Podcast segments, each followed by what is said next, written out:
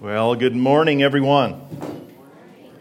Awesome. Love to hear you. Love to sing with you this morning. My name is Quentin. I am the, the lead pastor here at Harvest Calgary South. We're excited to have you all with us. It's awesome to see some, some old faces, and that's not necessarily bad, right? That's, these are old friends that we have with us uh, coming from Harvest North, some from Harvest Olds, and uh, well, Alan's kind of laughing at the old joke there, but um, but yeah, we're so happy to have you guys with us. Our, our big day is finally here. We've been at this for, for over a year. Actually, about a year ago, we started meeting as a core group here in South Calgary. Before that, we were a small group out of Harvest Calgary North. But we are we're so excited to finally be officially kicking off as a new church. We're, we're so thankful for this space. Uh, new Brighton became available just um, just three weeks ago to us, and we were meeting at a different space that wasn't as ideal. And this is in a neighborhood of thousands and thousands of people. And so we're excited to be here and to be a new church in the South. So, yes, our big day is here. Uh, we're officially launching, and we're so thankful. I want to just thank a few people before we really get started here. First of all, my wife. My wife has put up with a distracted husband for, for quite, a, quite a while now, distracted and, and busy at the work of planting and organizing and, and leading. So uh, she has been precious through all of that. Thank my, my sons for the same uh, putting up with, with me and, uh, and busy writing sermons and, and organizing and all that as well, and for serving faithfully with us. My two boys are up here with us.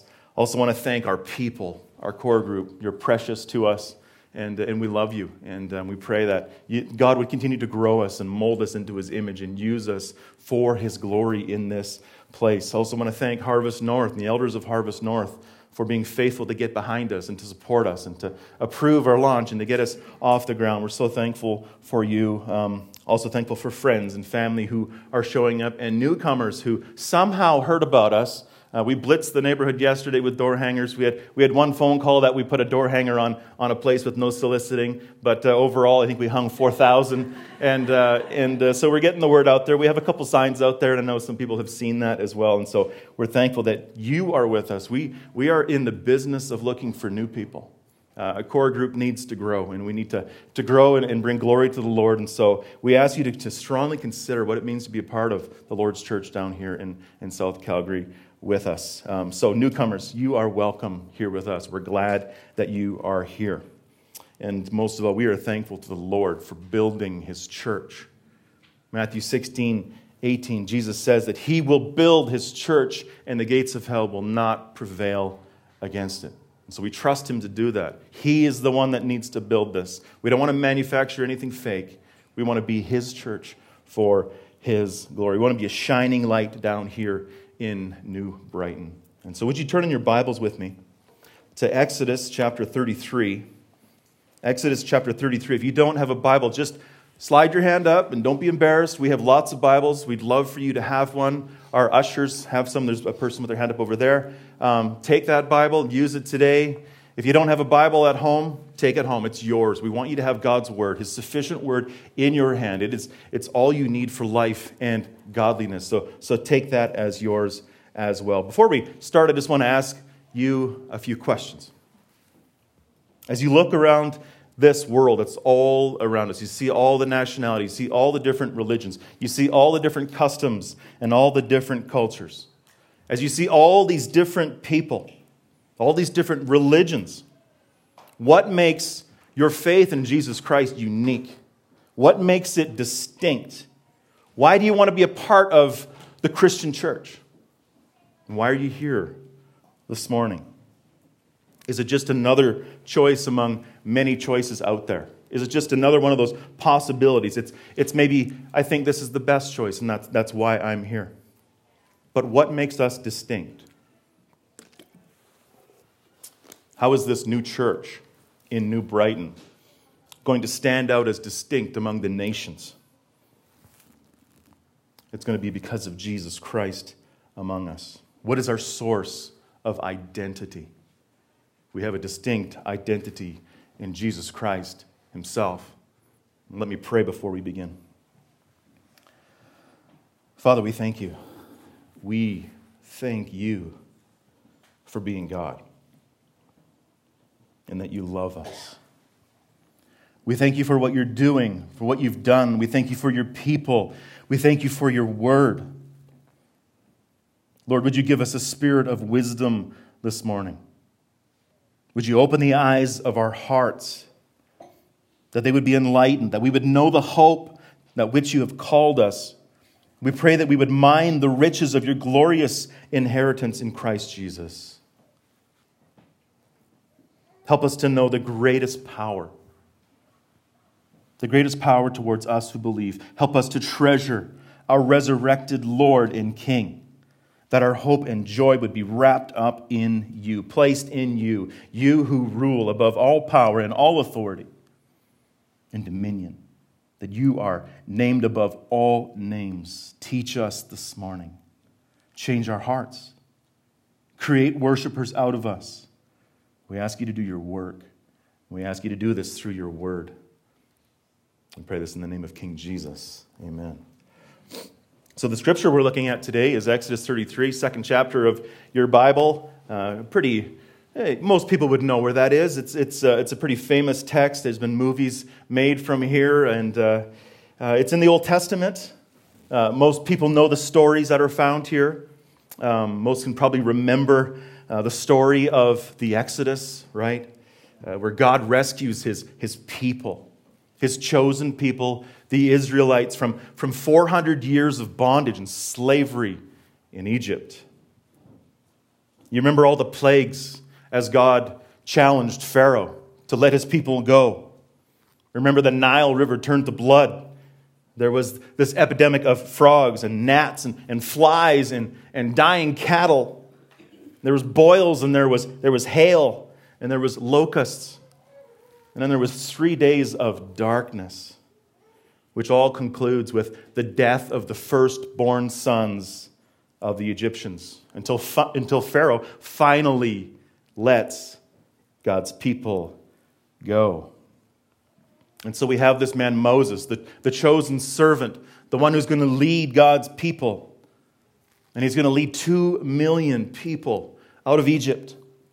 And they're going to follow him as he follows a pillar of smoke by day and a pillar of fire by night. That's God's very presence with his people. And they miraculously cross this, this Red Sea. Moses goes before them, raises his staff. The sea opens up, the oceans part, and the Israelites cross on dry land. God is amazing in this. And then they get across, and, and God closes the waters on the chasing Egyptians, and he drowns them all. And then the people get to the other side of the river and they do what we did this morning. They sing and they rejoice for their salvation. They all rejoice. They see this God leading them by fire and by smoke. He's with them. And then they get to the, the base of, of Mount Sinai. And things start to go a little sideways, if you remember the story. Before this, they, they, they fear the Lord, they, they believe in him, they trust in Moses, but they get to the base of this mountain and things start to happen. Remember, remember they're following Moses, he's their, their point of contact. And then Moses goes up the mountain to receive instructions from the Lord. He's receiving instructions about worship. This whole context of Exodus 33 is, uh, and this surrounding context is about worship, how God wants to be worshiped. Gives them instructions how to build the tabernacle. Very detailed, extremely God like details about how he wants to be worshiped. God's very concerned about how he wants to be worshiped. And he also gives them the Ten Commandments, how we're to respond to the Lord in faith, to respond in light of his holy character. But Moses is up there for a long time because there's a lot to receive from the Lord. And so he's up there 40 days and 40 nights, and the people grow tired. They're thinking that the Lord, or that Moses has left them, and the Lord has left them as well. He's not coming back. And so they choose to, to follow their hearts, to follow their sin sick hearts, and they choose to worship in their own way. They make a, a golden calf and they start to worship it, and they start to tell this calf, You're the gods that led us out of Egypt even after they just seen Moses and these pillars of fire with the presence of God leading them out. They're looking to this, this piece of material that they made and they're saying, You led us out of Egypt. We do that as well. And so they build this golden calf. And the Lord responds. And he's angry. He's livid. His anger burns hot, it says, against his people. And he threatens to destroy them forever. And he wants to start all over again with Moses, just like he did with Noah. He wanted to start again. And then we also see that Moses himself is furious. Furious at the people for turning so quickly. So furious that he breaks these stone tablets that are written with the finger of God. And then he instructs the Levites to kill 3,000 of the troublemakers. But then Moses goes to intercede on behalf of the people.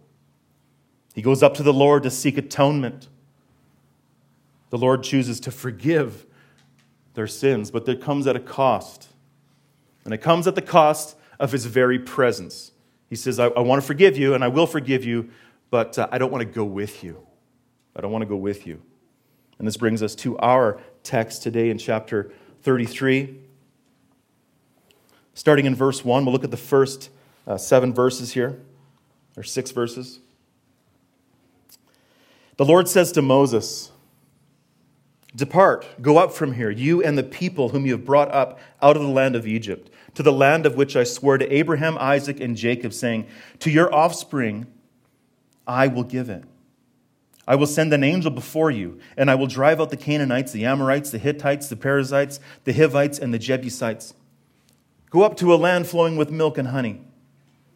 But I will not go up with you, lest I consume you on the way, for you are a stiff necked people. When the people heard this disastrous word, they mourned, and no one put on his ornaments. For the Lord had said to Moses, Say to the people of Israel, You are a stiff necked people. If for a single moment I should go up among you, I would consume you. So now take off your ornaments, that I may know what to do with you. Therefore, the people of Israel stripped themselves of their ornaments from Mount Horeb onward. So, starting with this text, we're going to be looking at three very specific applications for us as a new church. How we're going to exist as a new church here in, in South Calgary. We're going to look at three critical reasons that, that we as a church need to be extremely concerned with God's presence. We need to be concerned about God's presence in our midst. Our identity is all wrapped up in His incredible presence. His, his presence has to go with us. It's His presence that makes us distinct. And so, this first reality is without God's presence, the temporary is all that we've got. Without God's presence with us, the temporary is all that we've got. So we see this, this continuation of, of God's decree to forgive his people. But he says, I don't want to go with you. I'm not going to go into the promised land with you. He tells Moses that the, the Israelites themselves are, are free to enter the promised land, even though they have seriously rebelled against their Lord. But God forgives their sin, and he will hold to his covenant promise to take them to the land of Canaan. This is a promise that he made 430 years previous to, to Abraham in, in Genesis 12. And he says, I will send an angel before you, one that will protect you and one that will care for you, one that will protect you from your enemies. So we see here that they're going to receive, they're going to continue to receive this abundant blessing of the land of Canaan. And they're going to enter it, and they're going to go with an angel, and they're going to have all the blessings. It's the land that is flowing with milk and honey. But God says, I will not go with you, lest I consume you. Why? Because you are a stiff necked people. And that cut them to the heart. So in the Old Testament, to be to be stiff necked is not a good thing. It's, it's, you need to picture a donkey. A donkey is not easy to, to lead. Stiff necked means you want to go your own way. So think of it as a stubborn donkey. God's calling his people stubborn donkeys. I think I can be stubborn like a donkey sometimes. And I'm sure some days you feel the same as well. And God here, we see that he's, He wants to send them, but He doesn't want to go with them. But He's also a God that takes worship very seriously. And He also takes sin very seriously. And He doesn't think He can trust Himself with the Israelites.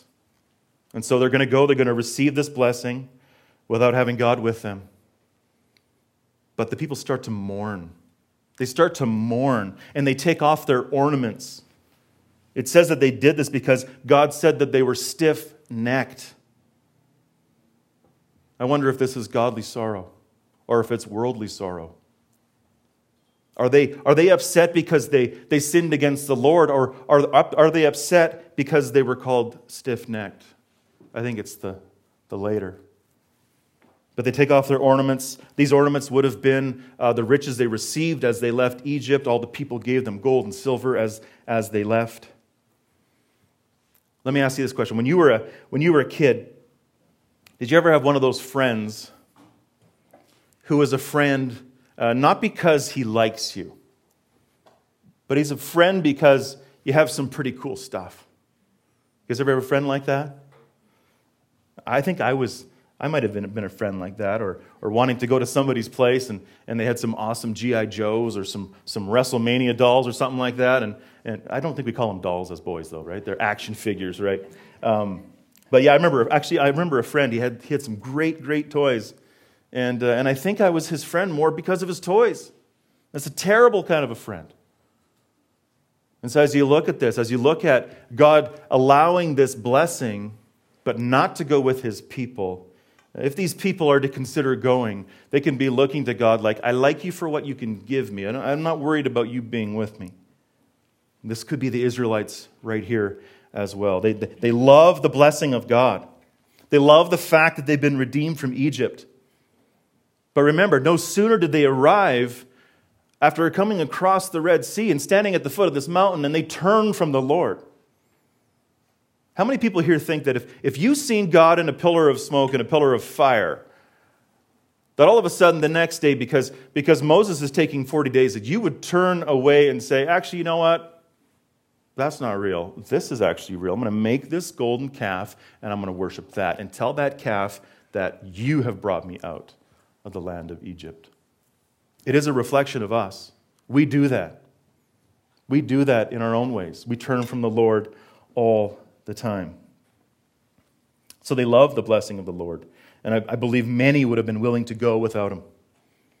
So let me ask you are you satisfied with God's temporary blessings apart from his abiding presence?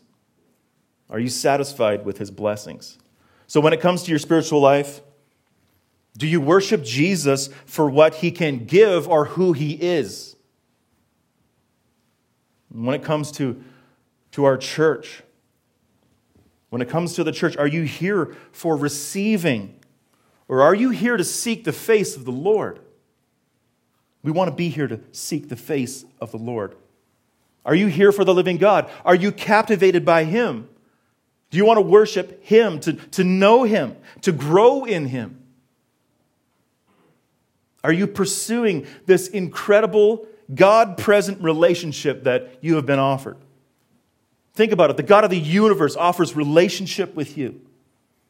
Or are you merely pursuing him for his benefits? What he can do for you, what he can give you? Something to be thinking about. Friends, without God's presence, the world is all that we've got. The temporary is all that we've got. Yes, He has mercy on us. He has blessed us with this creation around us. But that's all you got if you don't have Him. And so, as you come to visit this new church this morning. This church called Harvest. We want you to know how thankful that we, we are that you are here. Please know that we desire to serve you in any way that we can. We consider you souls that need service. You may come in here with all kinds of hurts, all kinds of pain. You come in here with life all over you. We want you to know that we're here for you. But more than that, we want you to know this morning that our primary goal as a church, our primary goal here in New Brighton and in South Calgary, is not that we have an excellent building with excellent facilities, not that we have the best worship band in town. We don't want to be noticed just for our, our cutting edge programming, or that we have some kind of magnetic personality behind the pulpit. Trust me, you don't. We want to be known in Calgary for this that we are so saturated by the presence of God that we drip Jesus Christ in this town, in this place. We want to abide in the Lord. We want that to be our goal. So, although we treasure the benefits and the blessing that come from God, we know that these things mean nothing if God's presence is not with us. They don't mean anything. And so we see in the text here that the Israelites they start to mourn. But like I said, I don't believe it's godly sorrow. I don't, I don't think that they are longing for him. I think they're longing to, to go. You know, my wife brought me a, bought me a book about nine years ago. Really formative book in my life by John Piper. It's called God Is the Gospel. I recommend it to you as as a great book to be reading. It was a real great book for the start of, of my life turning around. And there's a paragraph in this book that has haunted me to this day. And we'll put it up there so that you can read it with me as I read it to you. The critical question for our generation and for every generation is this If you could have heaven with no sickness, and with all the friends you ever had on earth, and all the food you ever liked, and all the leisure activities you ever enjoyed, and all the natural beauties you ever saw, all the physical pleasures you ever tasted, and no human conflict or any natural disasters, could you be satisfied with heaven if Christ were not there? Could you be satisfied in heaven if Christ were not there? Just picture it. You have all of this, you're inheriting all of this, but if Jesus is there, do you care? Friends, we want you to know that without God's presence, there is there's absolutely no meaning. The temporary blessings are all that you've got, so enjoy it now because it's going to end. You need Christ. And so we see these Israelites mourning. And they take off their jewelry, they take off um, what's around their necks, and they begin to mourn. But God removes himself from their midst. In this next section, we're going to see the reality of him removing himself. In point two, we're going to see that without God's presence, we will worship in vain. Without God's presence, we will worship in vain. Starting in verse 7. Now Moses used to take the tent and pitch it outside the camp, far off from the camp, and he called it the tent of meeting. And everyone who sought the Lord would go out to the tent of meeting, which was outside the camp. Whenever Moses went out to the tent, all the people would rise up, and each would stand at his tent door and watch Moses until he had gone into the tent. And when Moses entered the tent, the pillar of cloud would descend and stand at the entrance of the tent. And the Lord would speak with Moses. And when all the people saw the pillar of cloud standing at the entrance of the tent, all the people would rise up and worship, each at his tent door. Thus the Lord used to speak to Moses face to face as a man speaks to his friend when Moses turned again into the camp. His assistant Joshua, the son of Nun, a young man, would not depart from the tent. So, key verse there all the people would rise up and worship. Picture, picture the Lord, the presence of God, tent of meeting with Moses outside the camp, and yet the people still worship. So, without God's presence, we will worship in vain. As we look into this world around us, millions and millions of people, they love to worship. According to the Joshua Project, there are 7.9 billion people with about 16,000 different people groups in this world, with over 4,200 different religions. And then within that, you could define probably thousands of more little sects of that religion. So many unique divisions of faith across this planet. The people of our world want to worship. But the world is worshiping what can be found in the world. They don't have the presence of God. They don't have the true and living God to worship. And so, as we look at these Israelites here, we see that God, He very much removed Himself from His people. This, this tent was set outside the camp symbolizing to God's people that this tabernacle that he's been talking about building, this whole system is coming to an end. He's going to be satisfied with just meeting with Moses in Moses' tent outside of the camp. And so these people, they can see God's manifest presence in a pillar of smoke in front of the tent.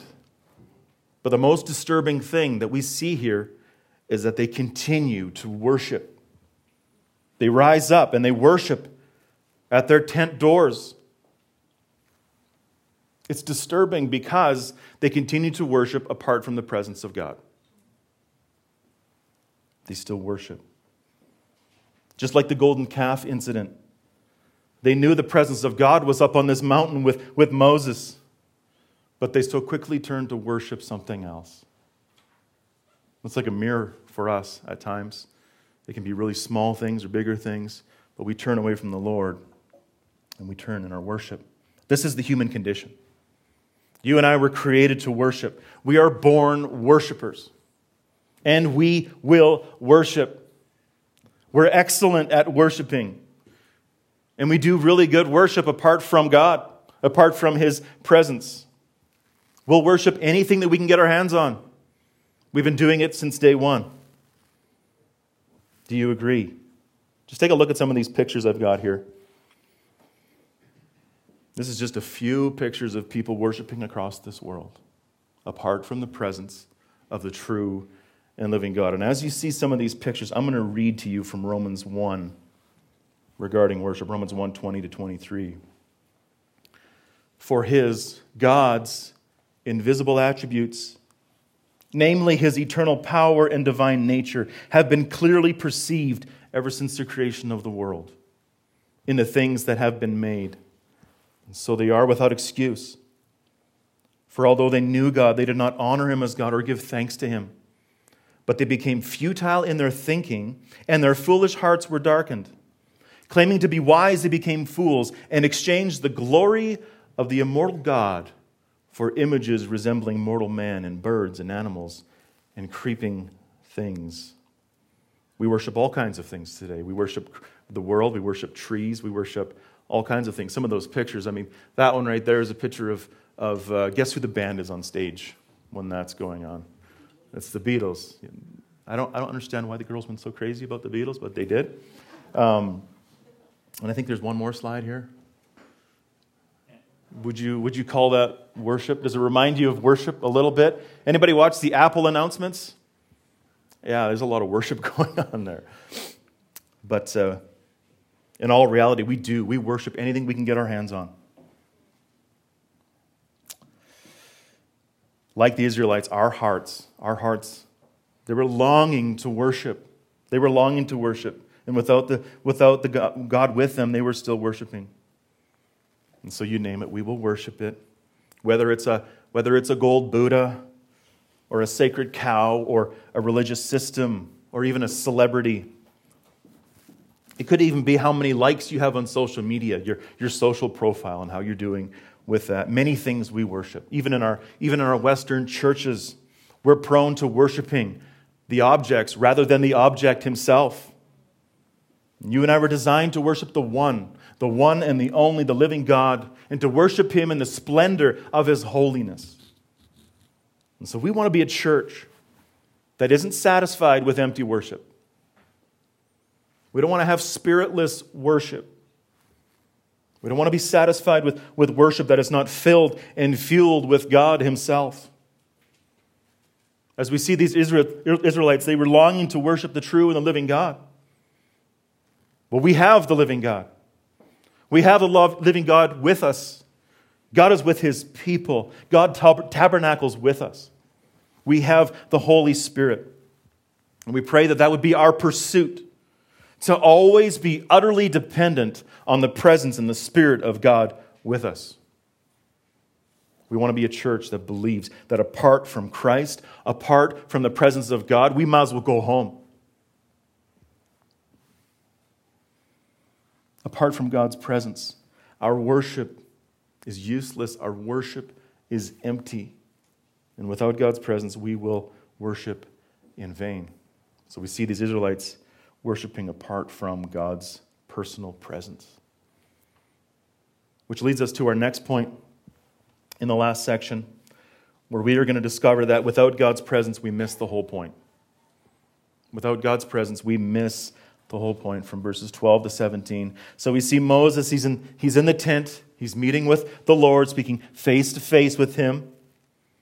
Moses says to the Lord, See, you say to me, Bring up this people, but you have not let me know whom you will send with me. Moses is thinking it's just him going here. Yet you have said, God, I know you by name, and you have also found favor in my sight. Now, therefore, I have found favor in your sight. Please show me your ways that I may know you in order to find favor in your sight. And then he says this He says, Consider too that this nation is your people.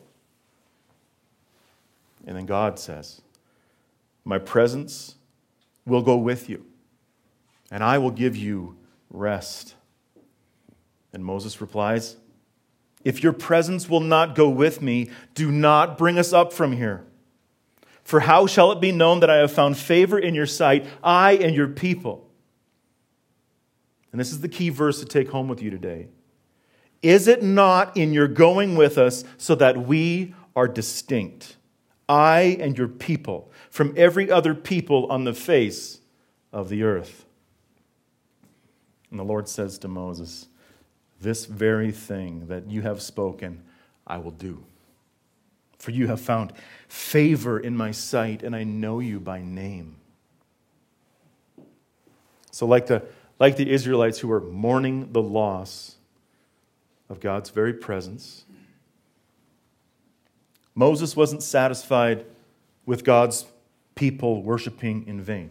He wasn't satisfied with God's offer just to send them with an angel.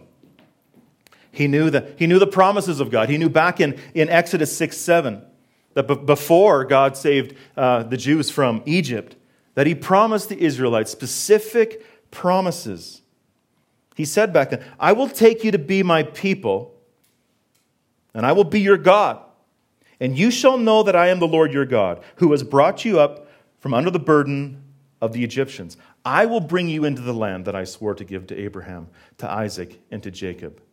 I will give it to you for possession. I am the Lord. The Lord promised not to just give them the land, not to just give them an, uh, an angel. He promised to go with them, to be their God, and for, him to, for them to be his people. Moses held God to his word, reminding him, reminding the Lord. Just think about that for a minute. You need to think of God within his sovereignty as well. Moses reminding the Lord. Of course, the Lord knows what's going on here. He wants Moses to learn, to learn the truth himself. So, this nation and this, this chosen people, we see that Moses himself, he was willing to go to the very ends for them. He was willing to die for them. And he tells God, if your presence will not go with me, basically leave me here. I don't want to go to your land of blessing if you're not going to be there. Like, what's the point of going to the land of promise if the promised one is not going to be there? Moses gets this. He knows the promises, he knows that he needs the presence of God. And he says, Is it not with your going with us that we are distinct? Moses gets it. He passes the test. He gets that life and blessing apart from the Lord. Misses the whole point. He gets that the whole purpose of existing, the whole purpose of God's people is God Himself. To live for God's glory. That if God is not with Him or with His people, we might as well dig some holes and just crawl in those holes and forget the whole thing. He understands it. And so, do you feel like that this morning? Do you feel like that? That you cannot go on apart from the Lord being with you? When you wake up in the morning, what's your first thoughts? They're usually on yourself. I know that's usually my thoughts. But we need to aim that our thoughts are on the Lord, all about His presence. When you think about living this, this life all on your own apart from God, does it give you great anxiety? Does it stress you to think about that? Or are you thinking about that? Do you agree with Moses that life apart from the distinct presence of God is not worth living. So here we see Moses interceding for God's people. This is God's plan through the whole thing, leading him, meeting with God, having favor with God on behalf of the people. And then he stands up as their substitute and says, I would rather die than to go into the land without you. And he argues for his people's salvation. He reminds the Lord that these are your people, these are the people of the covenant promise. And it is God who makes those people distinct from all the nations in the world. So, is it not God going with you that makes you distinct? Is it not God going with this church that's going to make us distinct? Friends, we are so prone to living for ourselves, aren't we? But God wants to teach us today that He, He is your purpose. He is everything. And if He's not, you might as well pack your bags and go on vacation and just enjoy what's here. If He's not with this new church, we might as well just sell everything we've got, pack it up, go home. We might as well just disband and, and forget everything. But we don't believe that. We believe that we need to be here for the presence of God. It is God going with us. But the key thing is is God with us? And how does God become with us? Do you know the Lord? Is he your Savior? Do you know that for sure? We see God answering Moses here. He said, This very thing that you have spoken to me, I will do, for you have found favor in my sight, and I know you by name. And so God's basically answering Moses Yes, you get it. It is my presence with you that is the greatest reality that you could ever have, the greatest pursuit in all of history. Moses is interceding for God's people, and God ultimately goes with his people to the promised land. Along the way, they build the tabernacle, and, and God personally indwells his people through the tabernacle. He is their God, and they are their, his people. And they are distinct from all the world. And we, as the church, we are grafted into this promise. The new covenant is grafted in. And we get to partake of this promise because this promise speaks of more than just the land of Canaan. This promise speaks of our eternal life in the kingdom of God as well. And that starts now. God's very presence is our distinct identity and our purpose. And without them, we miss the whole point. So, trying to be the church apart from God's presence is, is trying to be like, just picture the space shuttle at Mount, um, not Mount, um, Cape Canaveral. That'd be interesting if you shot a space shuttle off a mountain, a little less fuel. But it's like trying to shoot this, this space shuttle off without fuel, right? You've, you've, you've done all the planning. You've done all the training, all the preparation. The astronauts are in the cabin. They're ready to go. The doors are closed up. Everything's ready to go. They're counting it down, but there's no fuel in the tanks. There's nothing there. And that's what it's like to try to do church apart from the presence of God. We're going nowhere. We need to have Him with us, His presence with us. And without him, we miss the whole point. And so it is with the church, and so it is with our lives. Without God's presence and power, we may look good on the outside. We may, we may look ready. We may look like a functioning church, but if He's not here, we're going nowhere. And the church is not a building, the church is a body of believers, a body of people that God has radically saved from their sin. His presence is in each of us. And it's our gathering together. God's presence is, is made manifest as He transforms us into His image. But do you know Him? As Moses interceded for Israel, Jesus interceded for us. Moses' intercession for Israel was only temporary, but God had a plan for eternal intercession for us. As Moses was God's chosen servant, leader, and mediator between Israel and God, God had a plan for a greater servant, the perfect servant, the perfect leader, the perfect mediator, God Himself, Jesus Christ. Although Moses was favored by God, Moses was a sinner in need of saving himself. For God so loved the world that he sent his only begotten Son, that whoever believes in him shall not perish, but have everlasting life. So, like Moses coming down from the mountain to find everything in disarray, everything in a sinful mess, Jesus Christ himself comes down for us. And he came down for us 2,000 years ago. He came down and found us in our wicked sin. He came down to stiff necked people sinners like, like you and me. He came, he came down to atone for the sin of God's people. He came down to live the perfect life that we couldn't live.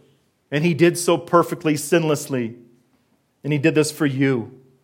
And he died on a bloody cross, the cross that you and I all deserve for our sin. He took the pain, he took the anguish, he took the wrath, and he died for you. And he calls us all to repent of our sins and to trust and believe in his perfect salvation for us. So, do you know him? Do you know that salvation? It's not too late. Today is the day of salvation. Turn from your, your self focused program and turn your eyes to the Lord. See your sin, turn from your sin, and look to Him. You need God's presence in your life. You need Him today. 2 Corinthians 5:21 says, "For our sake he made him to be sin who knew no sin, so that in him we might become the righteousness of God." We have freedom in the Lord. He, when we are saved, he declares us forgiven. He declares us clean. He declares us his own and that we have his righteousness placed upon us. Jesus Christ entered the tabernacle for you. He entered the Holy of Holies. He defeated sin and death so that you could have new life, that I could have new life and have it abundantly in Christ Jesus, to experience the presence of God. And today, as he ascended to heaven 2,000 years ago as well, he continually intercedes for his children, for his church, to the Father. Do you know him? Today is the day of salvation. And without God's presence, the temporary is all that we've got. Without God's presence, we will worship in vain. Without God's presence, we miss the whole point. And so run to your Savior and seek his face. So we want to be a church who seeks the eternal blessing of God's presence. We want to seek his presence and, and worship him, to worship him in spirit and in truth to understand and embrace our primary purpose, which is the Lord Jesus Christ and his very presence in us. Let's pray.